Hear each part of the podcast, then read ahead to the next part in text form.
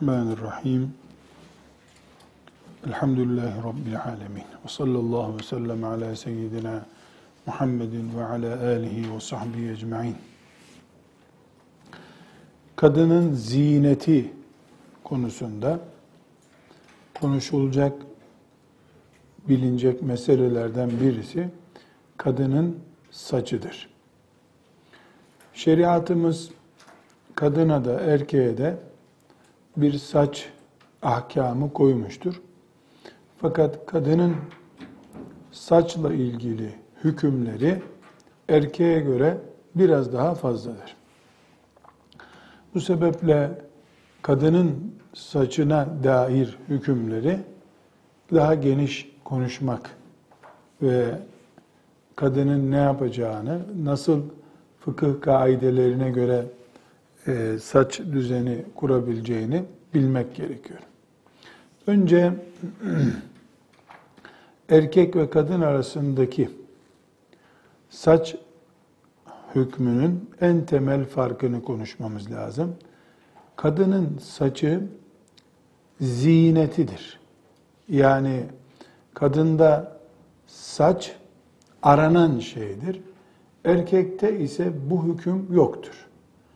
Yani erkek saçını kesse, sıfırlasa, uzatsa, bir yere sorması, izin alması, fetva alması gerekmez. Ama kadın için saç erkek gibi değildir. Keserken, uzatırken vesaire, boyatırken e, ciddi bir şekilde onu bağlayan fıkıh kuralları vardır. Bunu bilmemiz lazım. Birinci mesele kadının saçını kısaltması e, caizdir. Kısaltma ile kastımız yani 20 santimse saçı kadının 15 santime düşürmesi, 10 santime düşürmesi, erkek saçına benzetmeyecek kadar e, kısaltması caizdir. Saçta bir kısaltma var, bir de kesme var. Saçı kesme dediğimiz zaman sıfıra vurmayı kastediyoruz. Kısaltma dediğimiz zaman da yani kökleri duruyor, üst duruyor. İşte üçte birini almak, üçte ikisini almak neyse ona kısaltma diyoruz. Kadının saçını kısaltması caizdir. Ama bunun birinci şartı erkeğe veya kafirlere benzeme gibi bir gerekçeyle yapılmaması gerekir. İkincisi de evli ise eşinin izni gerekir. Eşi izin vermedikçe kadın saç kısaltamaz. Çünkü erkeğin e, kadını saçlı görmek hakkıdır. E, ancak bir zaruret, tıbbi bir gerekçe ile kadının saçına e, müdahale edebilir. Eşi izin vermediği halde. Kadının saçının sıfıra vurulması ise caiz değildir. Ancak bitlenme, işte bir deri tedavisi gibi bir neden olur. Bu nedenle zaten şeriatımız tıbbi gerekçelere izin vermektedir. Tirmizi'nin ve Nesai'nin rivayet ettiği bir hadisi şerif var. Ali bin Ebi Talib radıyallahu anh bu hadisi rivayet ediyor. Diyor ki Resulullah sallallahu aleyhi ve sellem kadınların saçlarını e, derileri görünecek şekilde tıraş etmelerini yasakladı diyor. Bu yasak e, her kadın için geçerli. Dediğimiz gibi işte bit olur veya filan türlü bir tedavi olur. Kesilmesinde bir sakınca olmaz. Bunun dışında kadın saçını erkek gibi tıraş edemez, caiz değildir. Kadın saçıyla ilgili e, ve hatta erkek saçıyla ilgili başka bir hükümde kadının saçı temizdir. Başındayken de kesilmişken de temizdir. Temizlikle yani sabunludur temizliğini kastetmiyoruz. Necis değildir şer'an. Ee, saça necis muamelesi yapılmaz. Bu nerede lazım bize? Yani kadının saçı yemeğe düşmüş olur. Yemek pislenmez. Veya saça dokunmak, kadının saçına, erkeğin saçına dokunmak, elleri namazdan önce yıkamayı gerektirmez. Kolonya gibi muamele yapmayız saça yani. Necis değil, temizdir. Mide bulandırır bulandırmaz bu ayrı bir konu yani elbette mide bulandırması necasetliği açısından değildir. Hangi açıdandır? Yani yenir içilir bir şey olmadığı için yemekte bulunduğunda, masada göze çarptığında mide bulanabilir. Ama saç necis değildir. Özellikle kadın saçı için söylüyoruz bunu. Burada bir saçla ilgili hüküm daha var. Müslüman kadının tesettür konularından biri saçıdır. Hatta saç başta iken de çöpte iken de avrettir. Kadının saçı. Ne demek başta iken de ve çöpte iken de? Yani kadının başı avret olduğu gibi erkeğin tutması, yabancı erkeğin tutması, bakması caiz olmadığı gibi saçı da o baştır. Başında saçı varken bir erkeğin o saçı görmesi haram. Makasla kesilip atıldığında da caiz değil. Çünkü kadına ait zinet olmaya devam etmektedir. Peruk kelimesini konuşurken göreceğiz. Bu nedenle kadın saçının peruk yapılıp satılması da caiz değil. Yani nedenlerden bir tanesi de budur. Kadın saçı ile ilgili hükümler konuşuyoruz.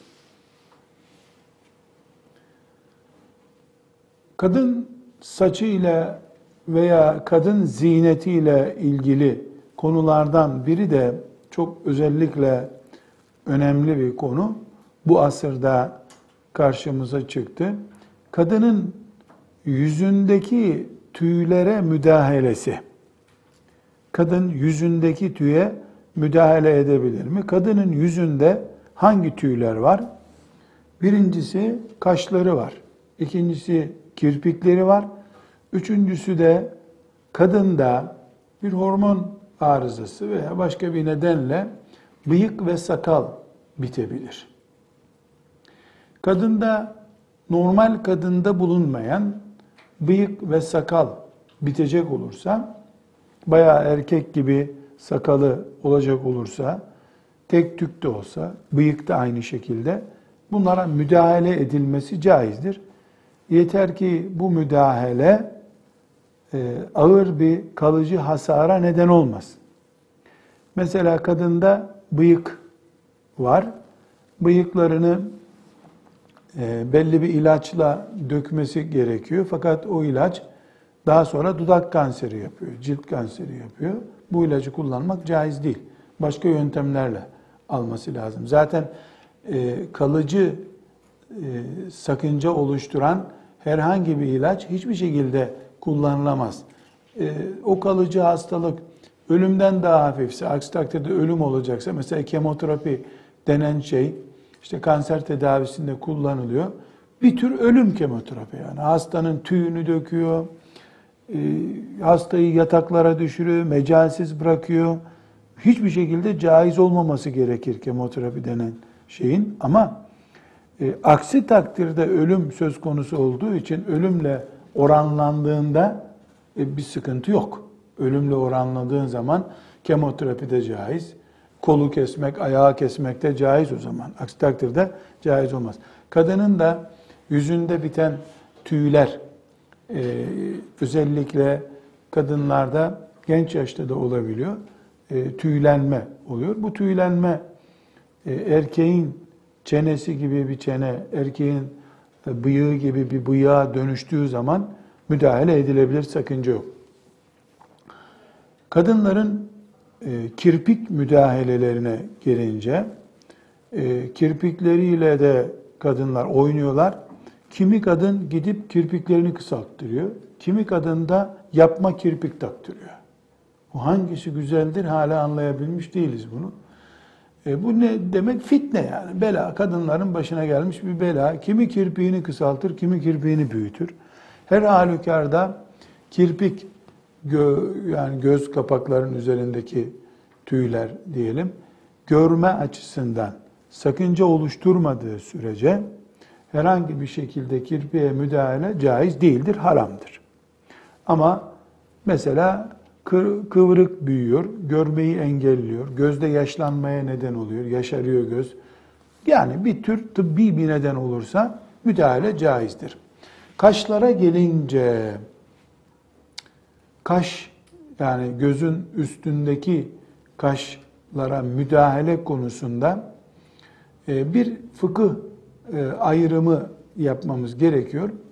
Bu hususta yani kadının gözünün üstündeki şu kaşlara müdahalesi e, neden yapılıyor? Önce bunu konuşalım. Zannediyorum, bilerek demiyorum bunu. Kadınlar alın bölgeleri daha geniş görünsün, e, daha e, yani çekici güzelliği olsun diye herhalde mesela 4 milim 5 milimse kalınlığı bunu 1,5-2 milime kadar indiriyorlar. Alın bölgesini anladığım kadarıyla büyütüyorlar. Daha çok görünüp daha çok yani mesela toprağın bakımlı alanı, çimli arazisi nasıl e, çorak araziye göre hemen fark ediyor parklarda filan. Kadınlar da herhalde alın bölgesini genişletiyorlar. Yani bir iki soruşturdum. O cevaplarda yani herkes aldırıyor biz de aldırdık gibi bir mantık çıkıyor ortaya. Neden yaptığını da bilmiyor herhalde kadınlar. Ama asıl e, neden beyaz bölgeyi e, karşıdan görenler için daha etkili hale getirmek. Bu hususta Abdullah İbni Mesud'dan rivayet e, var. Abdullah İbni Mesud e, sahih bir hadis-i şerifte kaş aldıran kadınlara Allah lanet etsin demiş. Demek ki o zaman da bu şekilde bir e, uygulama yani kadınların kaş aldırması uygulaması o zaman da vardı demek ki. Kadının biri de Abdullah İbni Mesud'a sen e, Allah'ın lanet etmediği, Kur'an'da lanet etmediği bir şeyi ne hakla lanet ediyorsun? E, senin karın bile kaş aldırıyor. Sen ne yapıyorsun gibi bu manada bir çıkış yapıyor.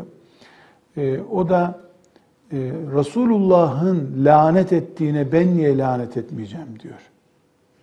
Demek ki Resulullah sallallahu aleyhi ve sellemin e, bu husustaki bir laneti var. Kaş aldıran kadınlara e, ve dövme yaptıran kadınlara. Dövmeyi ayrıyeten konu olarak göreceğiz.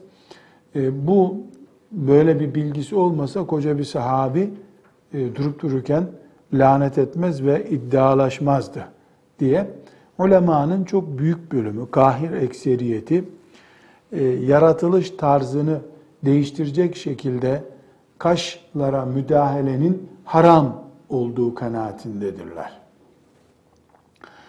Bazı e, alimler bunu kökten kaşları kaldırmak şeklinde anlamışlardır. Yani müdahale değil de kökten böyle kaş maş bir şey bırakmıyorsun yüzünde gözünde. Kirpi, mirpi her şey müdahale. Bu şekilde nems fiilini bu şekilde de anlamışlar. Namisat diyor Abdullah İbni Mesud. O namasa fiilini bu şekilde e, bunu bu menzer meyanda anlayan alim de olmuştur. Ama e, daha önce belirtmiştik. Cumhur ulema yani alimlerin büyük bölümü yüzde doksanı yüzde doksan beşi bir kelimeyi nasıl anladıysa mümin olarak onu tercih etmek gerekir. Sırf bu yüzden e, şimdi e, genç kızları derslerinde daha cazip etkileyebilmek için e, cemaate genç kızlar da gelsin diye yok İslam'da böyle bir engel filan diye diyenler olduğunu da duyuyoruz. E, bu mesele çok böyle genç kızları memnun etmek için e, ulu orta konuşulacak kadar mesele değil. Ortada koca büyük bir sahabinin, fakih bir sahabinin Resulullah'tan duyduğunu söylediği bir şey var. Ve yani çok enteresandır. Senin karın da kaşlarıyla oynuyor sözüne karşı onunla bir odada bir daha durmam öyle bir şey varsa git bak diye gösterdiği bir tepkisi de var. Her halükarda e, kaş aldırmak yani durup dururken kaşları kökten aldırmak veya işte kaşlara hilal şekli veriyorlar. İşi gücü ne yani? Kuaför para kazanacak. Bu bir eziyet. Tek tek bu kaşlar alınıyor. Her halükarda bu caiz değil. Ancak mesela şu tür örnekler, kaşlar burada birleşiyor.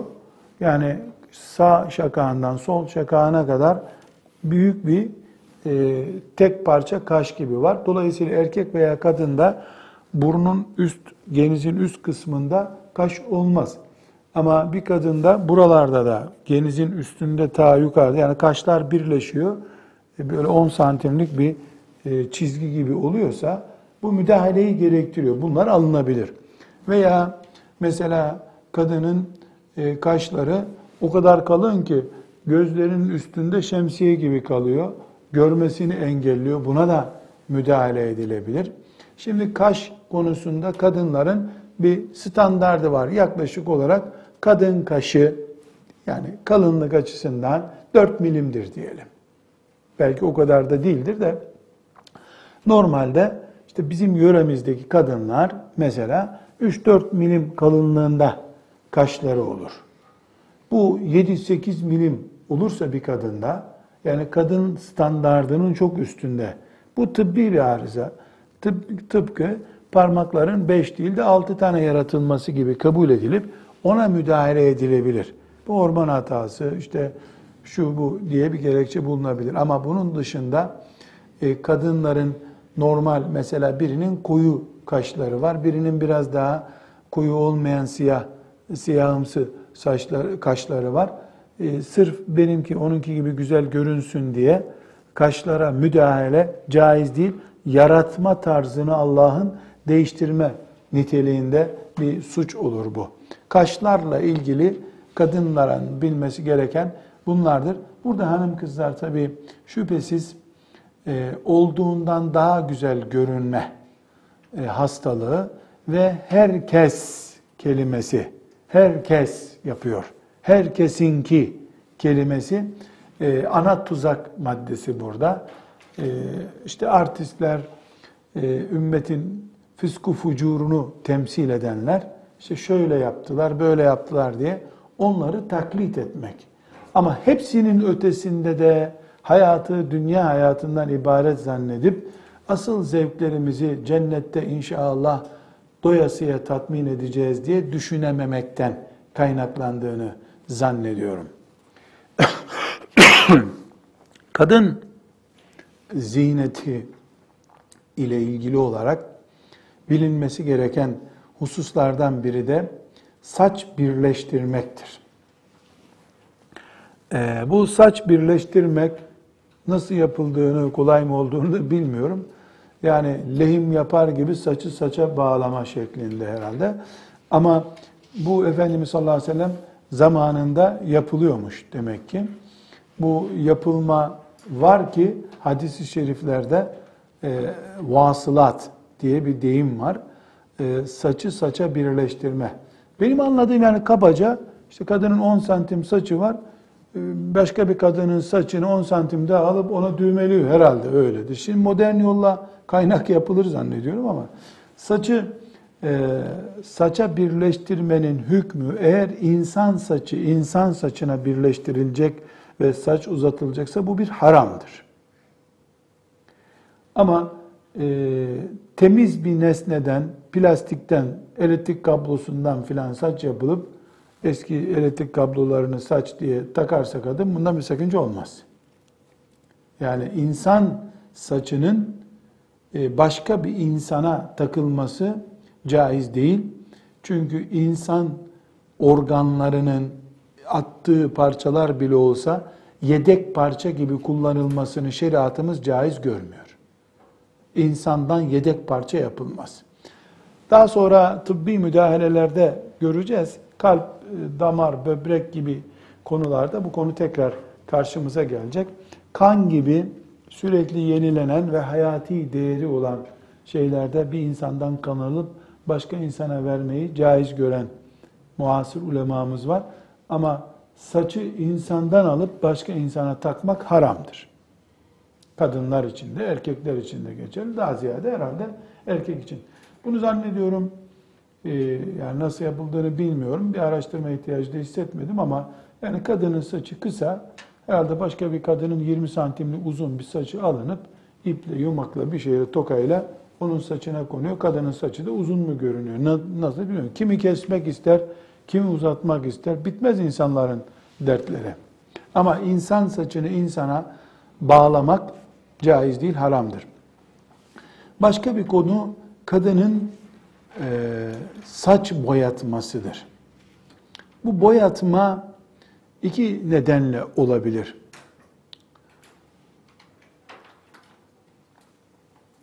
Kadının saçı mesela sarışındır. Daha başka eşinin beğeneceği bir renge çevirmek istiyordur. Bunda hiçbir sıkıntı yok. Gerek kına ile gerek başka bir kimyasal boya ile saçın boyanmasında bir sakınca yoktur. Sadece saçın siyaha boyanması eğer beyazlayan saçı gizlemek içinse bu hususta ulemanın ihtilafı var. Erkeğin bunu yapmasının caiz olmadığı kanaatindedirler. Kadına da bunu caiz değil. Beyazı siyaha boyamak yaşlılığı gizlemek için, yaşlanmayı gizlemek için yapılıyor genelde. Bu caiz değildir diyen var ama kadınlarda kadınlar için e, caiz görüldüğünü söyleyebiliriz. Yani kadın saçını istediği renge boyayabilir. Bu boyada şöyle bir sorun var. Çok sorulan e, konulardan birisi olarak karşımızda duruyor. Boya gusle engel mi? Boya eğer boyandığında saçın altında deride tabaka oluşturuyorsa renk değil ama tabaka oluşturuyorsa bu baş yıkanırken başın derisine su değmeyeceğini gösteriyor. Dolayısıyla o boya gusle engel olur. Gusle engel olunca kullanılması caiz olmaz. Hayır, boya renk oluşturuyorsa saçın rengini değiştiriyor. O arada deriye değerse deride de kına gibi renk bırakıyorsa bu renk deriye suyun ulaşmasına engel değildir.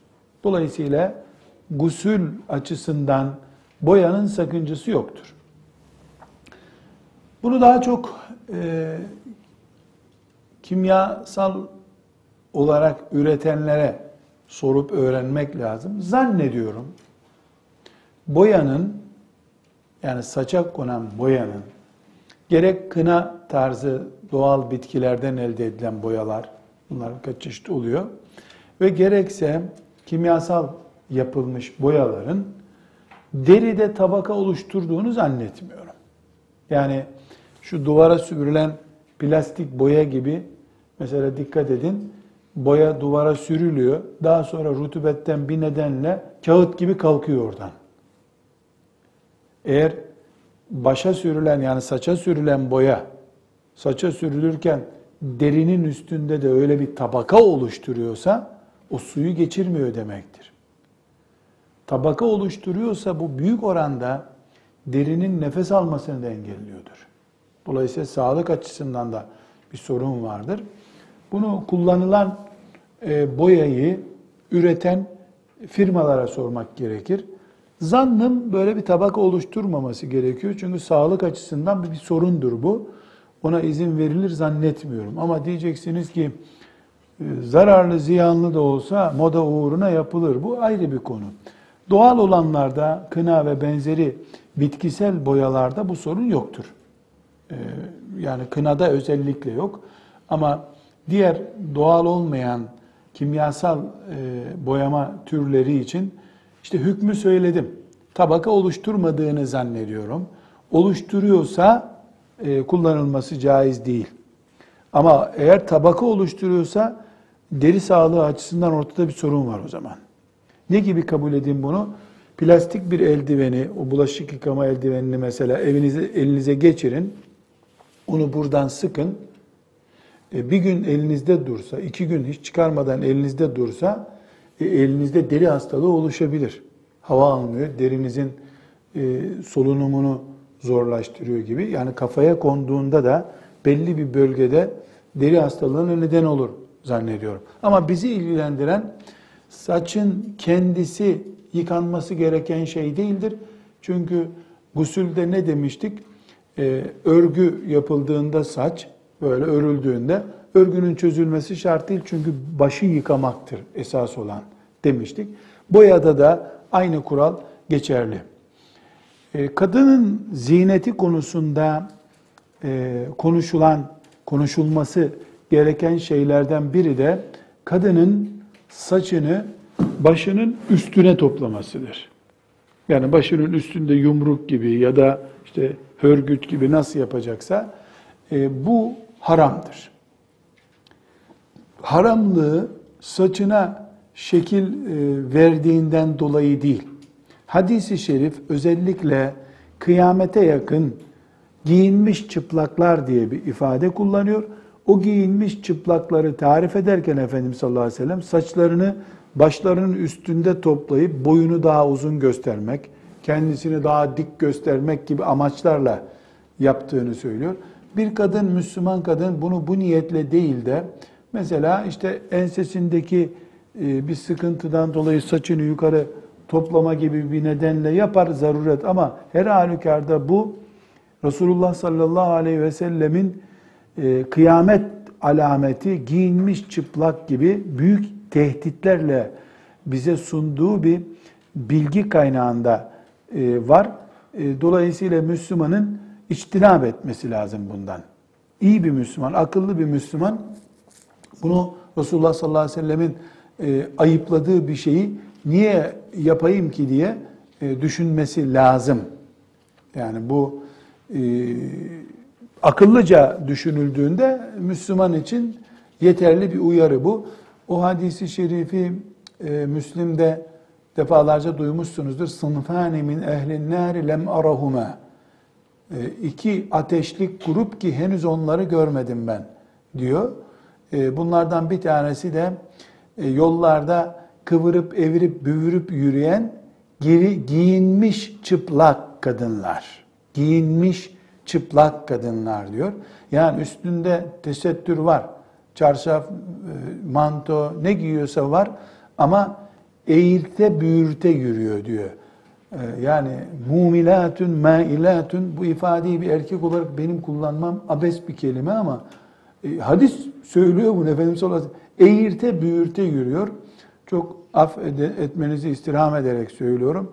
Yani kalçasını sağa sola evirip çevirip yürüyen kadını tarif ediyor sallallahu aleyhi ve sellem Efendimiz. Omuzlarını bir sağa sola çevirip yürüyeni tarif ediyor ki bu bir kıyamet alameti. Ee, Allah sonumuzu hayır etsin. Rastlaya rastlaya bu zamana rastladık. Bu hadis-i şerif Müslim'de 2128. hadisi şeriftir. Her gün sabahleyin çıkarken mi, her gün yatarken mi bir defa bu hadisliği okumak lazım. Resulullah sallallahu aleyhi ve sellem Efendimiz o kadınlardan söz ederken kokusu bile şu kadar mesafeden duyulabilecek olan cenneti koklanamayacaklar diyor. Nauzu billahi teala. İnsan mümin bin bir hata işlese yine e, cehennemde ebedi kalmaz. Cennete muhakkak girer. Günahlarının cezasını çekip cennete girer. Acaba bu hadisi şerif bunlar imansız ölmekle cezalandırılacaklar mı demek istiyor diye şüphe ediyorum. Kıyafeti İslam kıyafeti. Ama öyle bir giyiniyor o kıyafeti, öyle bir otobüs durağında kullanıyor ki çıplak kadın onun kadar etki etmiyor erkeklere. Hadisin anlattığı kasiyatun ariyat budur. Hafazan Allah. Hafazan Allah. Kızlarımızı da erkeklerimizi de Allah bu afetten muhafaza buyursun diye dua ederiz. Yani kabir azabından, Deccal'dan Allah'a sığındığınız gibi hanım kızlar, bu hale düşmekten de Allah'a sığınırın. Tesettürü, tesettürü teberruç için kullanmak. Yani tesettürle güzel görünmek hastalığı. Tesettürle erkeklerin dikkatini, arkadaşın dikkatini çekmeye çalışmak, camiyi meyhane olarak kullanmak gibi bir şey bu. Nauzu billahi teala. Allah kızımızı, erkeğimizi bu afetten muhafaza buyursun. Ee, kadın ve tüy bakımı olarak konuşacağımız konulardan biri de kadının kollarında, e, dizlerinde, bacaklarında, karın bölgesinde oluşmuş tüylere müdahale meselesidir. Kadın bu tüylere tıbbi bir hata olmadığı sürece müdahale edebilir. Kadın bacağındaki tüyleri, kolundaki tüyleri sonradan oluşmuş. Yani normalde çok küçük yaşta bile tüy olur ve beden tüysüz olursa zaten bu çok tüysüz beden sağlık açısından iyi değil ama kadındaki tüyler artık derisinin rengini değiştirecek kadar yani siyahımsı ve güzelliğine, eşine karşı güzel görünmesine zarar verecek düzeye geldiği zamanı konuşuyoruz. Yoksa mesela çok dikkatli gözlükle bakıldığında görülecek çapta tüy çocukken bile vardır kadında. Müdahale edilecek olan bu değil. Tüylerin artık e, yani siyah bir tabaka, erkek derisi gibi, erkek bedeni gibi olmayı mesela bacağını e, eşinin veya omuzlarını, göğsünü, karnını e, eşinin cazip görmeyeceği yani ondan uzak durmayı isteyeceği noktaya geldiğinde tıraş müdahalesi yapabilir. Ama bu müdahale tabii e, daha fazla tüyleri abartıp erkek gibi haftada bir tıraş olacak hale e, gelmeyeceği bir sistemli olmalı ki çünkü en başta e, kuralları konuşurken ne demiştik? Zararı izale etmek caizdir, gereklidir. Zararı kaldırmak gerekir ama daha büyük bir zararla değil. Mesela kadın göğsünde tüyler oldu. Bunları jiletle müdahale edip aldığında bir hafta sonra daha erkek göğsünden daha kötü bir göğüsle karşılaşacak demektir. Yani zararı giderecek daha büyük bir zararla değil. Daha küçük zarar olmayacak bir şeyle eğer mümkün değilse zarardan daha küçük bir şeyle e, gidermesi gerekiyor. Tabi bu da bayanın böyle bir sıkıntısını önce doktorla görüşmesi. Doktordan sonra da artık e, o teknolojik ve zararı olmayan bir sistemle alması şeklinde tavsiye ederiz. Peruk kullanma kadın açısından e, ele alınması gereken konulardan biridir. Lakin bu peruk kullanmayı devlet dairelerindeki memurluk, işte öğretmenlik yapayım mı gibi bir neden için burada konuşmuyorum. Kadının ziyneti açısından konuşuyorum. Yani peruğun kullanılmasını gerektirecek e, büyük zaruretler e, baş açmaya da müsaade edecek zaruretlerdir. Memurluk için böyle bir zaruret olmadığına kalbim iman ediyor. Dolayısıyla bu peruk konusunu kadının zevk için, güzel görünmek için, eşine güzel görünmek için kullanması açısından e, ele alıyorum. Bu vurgulamayı özellikle yapmış olayım. Şimdi kadının peruk kullanmasında biraz önce konuştuk. Eğer peruk insan saçından yapılmışsa asla caiz değildir. İnsan saçının yedek malzeme olarak kullanılması, başka bir kadının zevkini tatmin için kullanılması caiz değildir. İnsan mükerremdir. Ne demek mükerremdir? Saygındır insan. Allah insanın e, yani ifrazatını bile yedek malzeme olarak kullanmamıza izin vermiyor. Eğer e, bu temiz olan Yani plastik gibi e, temiz olan ve insandan üretilmemiş olan başka bir malzemeden yapılırsa kadının kullanması caizdir. Ne için kullanacak bunu onu da bilmiyorum tabii. Yani mesela eşi onu sarışın olarak görmek istiyordur saç bakımından. E, boyatamıyordur da saçını. Eşiyle bir aradayken e, onu sarışın saçlı bir peruk kullanabilir mi? Kullanır. Yani bu, bu ise tatmin olacağı şey tatmin olsun. Ama e, bu ne kadar e, kadının sağlığıyla ilgilidir o bizim alanımız değil. Her halükarda insan saçından peruk kullanmak caiz değil. Necis bir şeyden kullanmak caiz değil. Onun dışında e, temiz olan, şeriat açısından temiz olan bir nesneden e, kullanılabilir. Ama bu kullanım sadece eşi gibi, oğlu gibi, e, babası gibi mahremlerine karşı olabilir. Onun dışında kimseye karşı olamaz. Evet. Burada kadının ziynetiyle ilgili birkaç mesele daha var. Onlara da e, sırayla değinelim. Kadının lens kullanması caiz midir? Lens e, ne ediyoruz?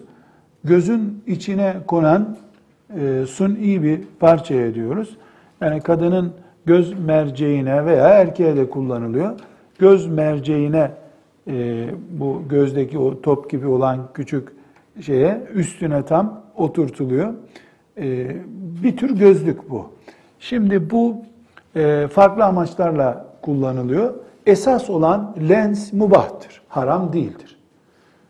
E, ama e, bu lens tıbbi bir nedenle mesela gözlük yerine kullanılıyorsa zaten bir sıkıntı yok.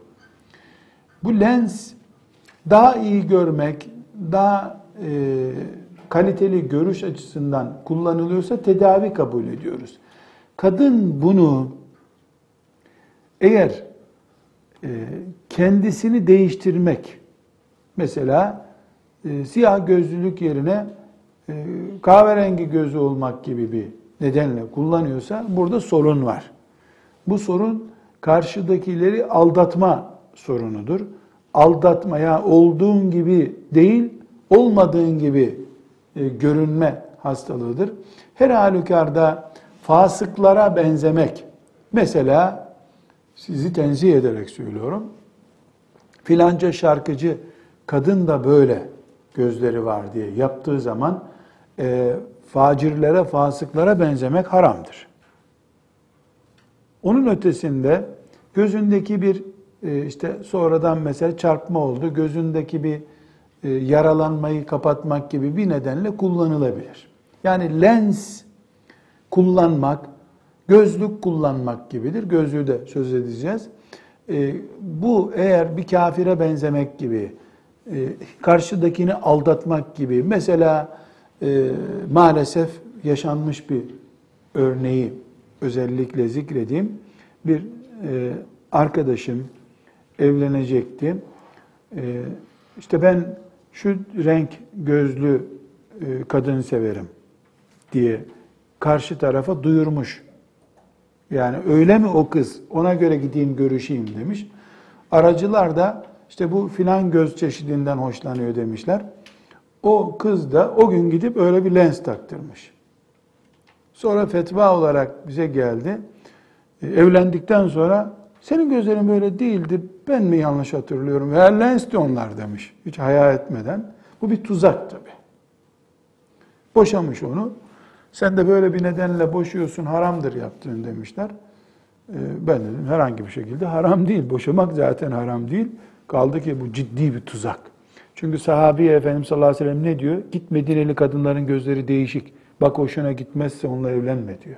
Tam Peygamber aleyhisselamın uyardığı yerde hile yapmış kadın. E, bu iyi bir şey değil. Boşanmayı da dayağı da hak ediyor bu. Yani eş adayı nişanlanacak, görüşmeye geliyor. Hususi onun sevdiği göz rengini kullanıyorsun. Teknolojiyi Allah'ın bir nimeti bu lens güzel bir şey. E, gözlük sıkıntısından kurtuluyor insan. Ama bunu bu şekilde kullanmak bir tuzak tabi. Bu caiz değil. Ayrı bir konu. Gözlük kullanmaya gelince tıbbi gözlüğü kastetmiyorum. Tıbben gereken şeyde sıkıntı yok şeriatta. Kadının siyah gözlük kullanmasına gelince bu iki maksatlı olabilir. Bir, bahsettiğimiz gibi moda gözlüktür bu sene süper görünüyor tesettürün üstündeyse bu benzeşme hastalığından dolayı sakıncalı. Ne demiştik? Zinet kurallarından bir tanesi neydi? Erkeğe veya kafire benzeme söz konusu olmayacak. Hayır, bundan değil de kadın peçe takmıyor, e, geniş bir güneş gözlüğü kullanayım da siyah gözlük, gözümün bir bölümü de e, yüzümün bir bölümünü de erkeklerden gizlemiş olurum diyorsa alim Allah bu sünnet bile olur o zaman. Güneş gözlüğü o zaman tavsiye bile ederiz biz. Demek ki kadının e, tıbbi olmayan gözlük kullanmasıyla ilgili farklı hükümler var. Kadının niyetine bağlı bu. E, şahsen benim tavsiyem kadınların e, kendisi zinet olmayan güneş gözlüğü kullanmalarıdır. Çünkü gözü kadının far gibi vuruyor erkeğe. Yani erkeğin ilk gözüne çarpan gözdür. Kadın gözüdür. Bunu güneş gözlüğü ile eğer sakıncası yoksa herkesin her gözlüğü kullanması doğru değil ve güneş gözlüğünü de kesinlikle doktor onaylı kullanmak gerekir. Çünkü gözlükler iki türlü. Bir siyah plastikten yapılıyor. Ucuz 3 liraya 5 liraya satılıyor. Bir de e, yani tıbbi gözlükler var. Senin gözün için e, üretiliyor. Senin göz standardına göre üretiliyor. E, mesela kadınlar özellikle beyaz gözlük kullanıyorlarsa klormatik gözlük kullanmalıdırlar. Klormatik ne demek? Işıkta renkleniyor hemen. Çünkü gözlük de e, kadın gözlükleri bilhassa böyle saatleri gibi narin yapılıyor. O gözlüğü kadın yolda kullandığında daha fazla dikkat çekici oluyor. Yola çıktığında, ışığa çıktığında renklenen gözlükler var. 3 lira 5 lira pahalı. Tesettürümüze e, dolarlar, eurolar helal olsun yani. Nedir ki 3 lira 5 lira pahalı. Bu şekilde gözlük kullanmayı da belirtmiş olduk. E, kadının e, takma e, kaş yaptırmasının da e, caiz olmadığını, haram olduğunu e, konuştuk. Efendimiz sallallahu aleyhi ve sellem döneminde takma kaş zannediyorum yoktu. Hiçbir kaynakta böyle bir şeyle e, karşılaşmadım. Ama Efendimiz sallallahu aleyhi ve sellem zamanında saç bağlamak vardı. Saçı saça bağlamak haramdır demiştik. Kaşın üstüne konan takma şey kirpiklerin üstüne konan takma kirpikler de e, saç kuralına takıldığı için haram olmaktadırlar. Kadınların zinetleri açısından ele alınacak konulardan biri parfüm ve krem konusudur. Gerek parfüm ve gerekse kremler nerelerinde kullanılırsa kullanılsın. Parfüm ve e, kremler necis olmadıkları sürece asıl olan mubah olmalarıdır. Ama mesela e, derisi deri yapısından dolayı çok gergin olan, e, katı olan, böyle delik delik duran bir kadın eşinin gitgide o deriden soğuduğunu, ona mesafe koymaya başladığını anlarsa, belli bir krem de bu deriyi bir gün iki gün yumuşak tutuyor anlıyorsa, kadının o kremi kullanması farzdır. Bu kadar basit. Çünkü kadının mübarek olan evliliğini koruması, eşinin üzerindeki cazibeyi muhafaza etmesi üzerine farzdır. Eşlik haklarından birisidir bu. Yani krem kullanmak ne farzdır, ne vaciptir, ne haramdır, ne mekruhtur, mubahtır. Ama kreme necaset bulaşır, haram olur. Krem eşiyle ilişkisini ayakta tutacaktır, farz olur. Şeriat budur duruma göre karar verecek. Veyahut da mesela düğüne gidiyordur kadın. Düğüne giderken yüzünü parlak gösterecek krem sürüyordur. Eee kerahat devreye girdi. Çünkü burada başka maksatlarla süslenme söz konusudur. Ama esas olan tıbbi bir sakınca oluşturmadığı sürece ki kremlerde büyük oranda tıbbi sakınca var. Her krem doğal değil. Doğal olmadığı için 3 ay güzel gösteriyor, 4. ay hastanelik ediyor, cilt kanseri yapıyor veya neyse artık tüy çıkarıyor. Belli sıkıntılar var kremlerde. Yani bir bakayım bunlara dedim de aman aman kalsın bu fıkıh konusu değil diye okumaktan da vazgeçtim. Çünkü krem de başlı başına bir sorun. Krem sonra çok eskidir. Ama eskiden kadınlar zeytinyağı kullanıyorlarmış. Doğal bakım aracı olarak. E, hakikaten zeytinyağı ciddi bir bakım. Sabununu zeytinyağından yapıyor vesaire. Şimdi zeytinyağı tabi kadınlar ne yiyorlar ne kullanıyor. Yemiyorlar bile kokuyor diye.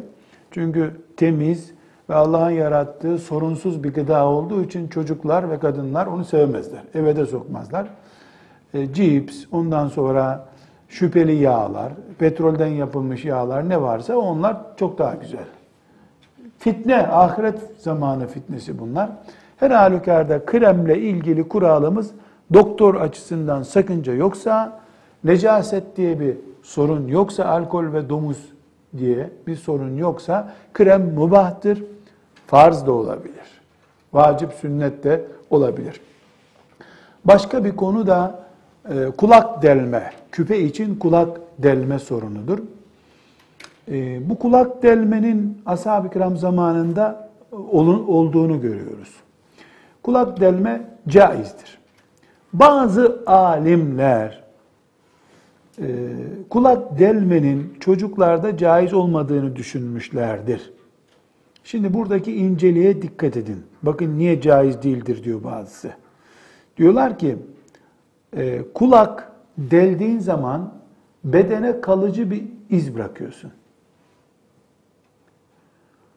Bir insan buraya küpe takacağım diye kulağını delebilir. Ama iki yaşında bir çocuğun kulağını deldiğin zaman reşit olmayan, 10 yaşında reşit değil, bala olmamış bir çocuğun kulağını deldiğin zaman sen, o çocuk onu bir daha düzeltemeyecek. Çocuğun belki de kulağının delik olmasını, küpe takmayı istemeyeceği bir işi yapmış oluyorsun çocuğa sen. Bunu caiz görmüyorlar. Şahsen benim kanaatim, bir alim değilim ama benim kanaatim e, çocukların kulaklarını buluğ çağından önce delmemek lazım. Delecekse kendileri delsinler. Çocuğun zevkine müdahale olarak görüyorum bunu.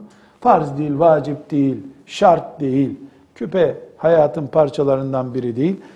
Bu kesinlikle e, caiz olduğunda alimlerin, cumhurunun görüşü var. Buna e, müdahale edecek haşa öyle bir e, hakkımız, ahlakımız da yok elhamdülillah. Ama eğer bir tercih yapılacaksa, mesela İbnül Cevzi'nin e, kanaati böyledir.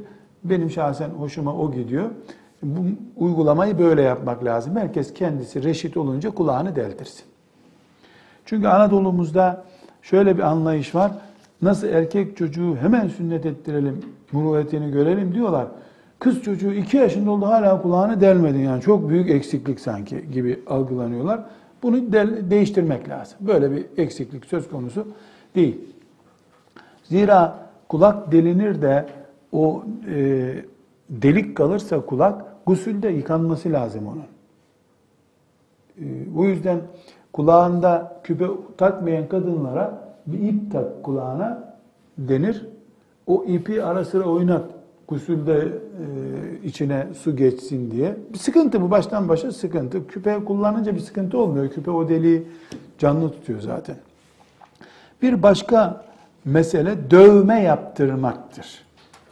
Dövme sokaklarda maalesef gözümüzün önüne serile serile görüyoruz. Gençler nasıl yaptırıyorlar. Benim e, merak ettim nasıl yapıldığını da öyle araştırdım.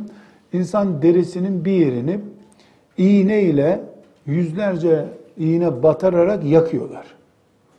O yanan yer veya artık ne yapıyorlarsa o yanan yer bir daha deri özelliğini kaybettiği için hep öyle kalıyor. Mesela vahşi bir köpek resmi yapıyor. Ebedi öyle kalıyor. Yani deriyi kaldırıp yeniden deri getirmek lazım oraya. Öbür türlü alttaki hücreleri mi ölüyor ne oluyorsa vahşet başka bir şey değil. Yani bunu araştırırken baktım internette bir bakayım dedim. O arada odamdakiler gelin bakın dedim gece rüyanızda görünce korkacağınız mahluklar.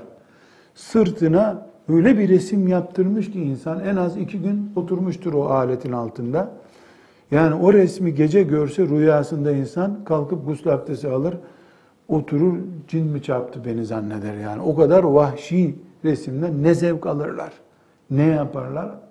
Allah şeytanın eline düşürmesin. Buna veşim deniyor. Veşeme fiilinden bir kelime. Veşim vel veşimat diye hadisi şerifte ağır lanet var bunlara. Çünkü Allah'ın yarattığını değiştirmektir. Bu Allah'ın yarattığı deri bu şekildeydi. Parlak bir deriydi. Bu deri bir tıbbi zaruret olmadığı halde bir daha değiştirilmeyecek şekilde düzeltmesi mümkün olmayacak şekilde değiştiriliyor. Bu Allah'ın yarattığını değiştirmek. Tagyiru halkillah. Allah'ın yaratmasını değiştirmektir. Haramdır. Hiçbir zaruret olmadan yapıldığı için de bunun tövbesi de nasıl olur bilmiyorum çünkü değişmiyor bir daha. Tövbede bir şeyi değiştirmek gerekiyor. Yani bir genç kızın bekaretini haram yolla ifade etmesi gibi bir şey hastalık bu. Düzelmesi yok bir daha. Bir daha düzelmiyor. Burada e, tövbe kapısı kapalı demiyoruz yalnız. Çünkü elinde, göğsünde, kolunda, ayağında neresindeyse bu dövme durduğu halde samimi bir şekilde pişman olup istiğfar ettiyse Allah gafurur rahimdir. Ama üzerinde dövme bulunana peygamberin laneti var. Artık bunu nasıl yorumlayacaksa yorulmasın. Bir başka kadın ziyneti konusu kına meselesidir. Elde, ayakta, her yerde kına mubahtır. Bekar veya evlilik açısından fark yok. Evlilikte erkek kadınını kınalı görmek istemiyorsa hakkıdır. Kadın kına süremez. Onun dışında kına mubah bir şeydir. Mubah ne demek? Farz değil, vacip değil, haram değil, mekruh değil demektir. Kadın tırnağına boya sürmeye gelince kadının tırnağının boyalanması, dudağına ruj denen şeyin yapılması gusülle sorun oluşturuyor. Gerek ruj denen, herhalde dudağa sürülene ruj deniyor. Ee, gerek parmak tırnaklarına sürdükleri, ayak tırnaklarına sürdükleri boyalar tabakadır. Deriye suyun geçmesini engellemektedir. Artı dudağa sürülen tabakanın kürtajla alınan çocuk rahimlerden alınmış kürtajlı rahimlerdeki çocuklardan yapıldığı söyleniyor. Anne olacak bir kadının kendisinden önceki başka bir kadının karnındaki çocuk alınmış, hamur yapılmış, boya yapılmış dudağına sürüyor. İnna lillahi ve inna ileyhi raciun. Başka diyecek hiçbir söz bulamıyorum. Bu çirkinliği neresine yakıştırıyorlar onu da anlamıyorum. Allah'a sığınıyorum. Neslimizi muhafaza buyurmasını diliyorum. Ama özellikle tırnaklardaki boyaların diyeceğim ben. Boya bana göre boya o işte plastik boya. Gusle engeli var. Birisine bu şekilde söyledim. Ben aybaşı günlerinde sürüyorum yine haram mı dedi. Gusül açısından haram değil o zaman dedim. Ama senin tırnağın gavur tırnağı olunca ne zevk alıyorsun onu anlamıyorum dedim. Yani gusül açısından hayız günlerinde sakınca yok. E, guslün dışındaki günlerde ise sakınca var. Bir anekdot diyorlar, mülahaza anlatayım. Masama çok kötü bir şekilde boya döküldü bir gün. Çok kötü boyaydı ama. Deterjanlar, çamaşır suları çıkaramadım. Çok çirkin de görünmeye başlandı. Vakıf başkanımız, eczacı kardeşimiz dedik onu çıkarırım sen merak etme hocam dedi. Bir böyle bir ilaç gibi bir şey getirdi öbür gün sürdü çıktı. Allah Allah bu deterjandan, kezzaptan, çamaşır suyundan etkili mi dedim bilmem hocam dedi. Bunu biz satıyoruz dedi. E, ne ilacı bu dedim. Dedi kadınlar tırnaklarını temizliyor bununla dedi. Bu neyi gösteriyor? Tırnaklarını temizledikleri şey kezzabın çıkarmadığı şeyi çıkaracak güçte bir zehir. Bunu tırnağına sürüyor. Kim bilir hangi hastalığın nedeni oluyor kadının. Ama olsun, olsun. Ee, temiz görünüyor, şık görünüyor kadınların gözünde. E, diyecek bir söz bulamıyorum. Hiç diyecek bir söz bulamıyorum. Bir başka husus, kadınların altın kullanmalarıdır. Kadın bedeninin her yerinde istediği altını kullanabilir. Altından diş de yaptırabilir. Fakat hadis-i şeriflerde ve bazı fıkıh kitaplarında kadının da altını kullanmasına dair yasaklayıcı cümleler görebilirsiniz. Mesela e, Fatıma annemiz radıyallahu anha bir gün e, Ali radıyallahu anh ona bir kolye gibi bir şey almış. E, Resulullah sallallahu aleyhi ve sellem Efendimiz de e, omuzunda ya da boynunda onu görmüş. Kızım demiş. Muhammed'in kızı cehennemlik bir şey taşıyor omuzunda demeleri hoşuna mı gider senin diyor. Demiş Efendimiz sallallahu aleyhi ve sellem. O da götürüp satmış bunu. Gelip de bak babacığım sattım ona demiş. Elhamdülillah kızım ateşten kurtuldu demiş Efendimiz. Bu böyle bir hadis var. Bu hadisi görebilirsiniz. Bu zekatını veremeyeceğin altın taşıma anlamında bir uyarıdır. Zekatı verildikten sonra helal yolla elde edilmiş olduktan sonra kadına altın her şekilde haram değildir. Her şekilde mubahtır. Ama e, kadının e, koluna takacağı şey zinetidir. Zinetini göstermesi haramdır. Bunu bilecek o şartla. Başka bir konu kadınların yiyecek malzemelerini süs, zinet olarak, süslenme malzemesi olarak kullanabilirler mi?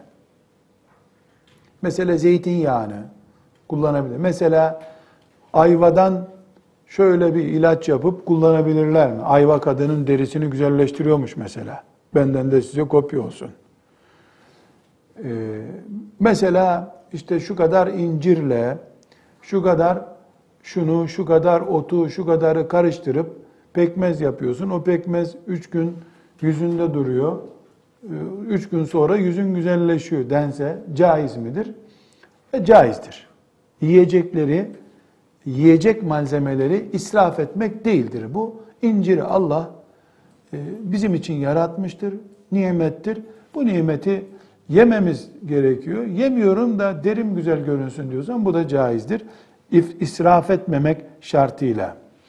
Başka bir mesele kadınların diş güzelliği açısından dişlerini sivriltmeleri, sivriltme ve dişlerinin aralarını açmaları caiz değildir. Yani bu bir hastalık tabi. Diş tedavisi, diş yaptırma, ağız bakımını kastetmiyorum. Mesela dişler şu şekilde duruyor ağızda. Şurayı bir ağız kabul edin. Şu şekilde yapıyor dişlerini. Aralarını açıyor. Ta Efendimizin zamanında varmış bu hastalık. Nasıl yapıyorlar bilmiyorum. Odun mu sokuyorlar aralarına? Yani herhalde güzel gösteriyor kadını bu. Bereket şimdi bir arada durunca güzel görünüyor. Ya da mesela dişlerinden birini sivri kalem gibi acıyor ucunu. Ya da böyle jilet gibi yapıyor. Buralarını bıçak gibi biliyor.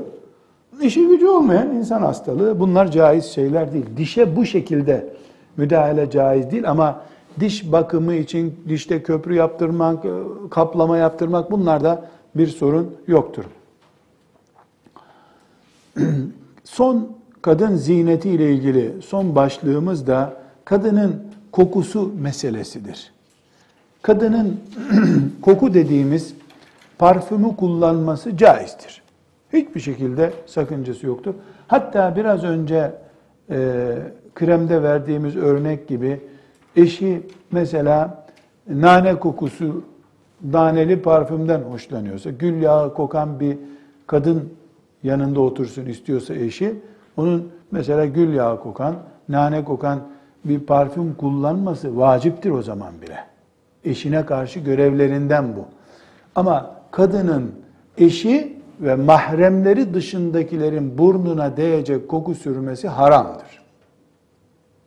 Bu da neyi gösteriyor? Kadın sokağa çıktığında parfüm kullanmayacak. Bunun manası budur.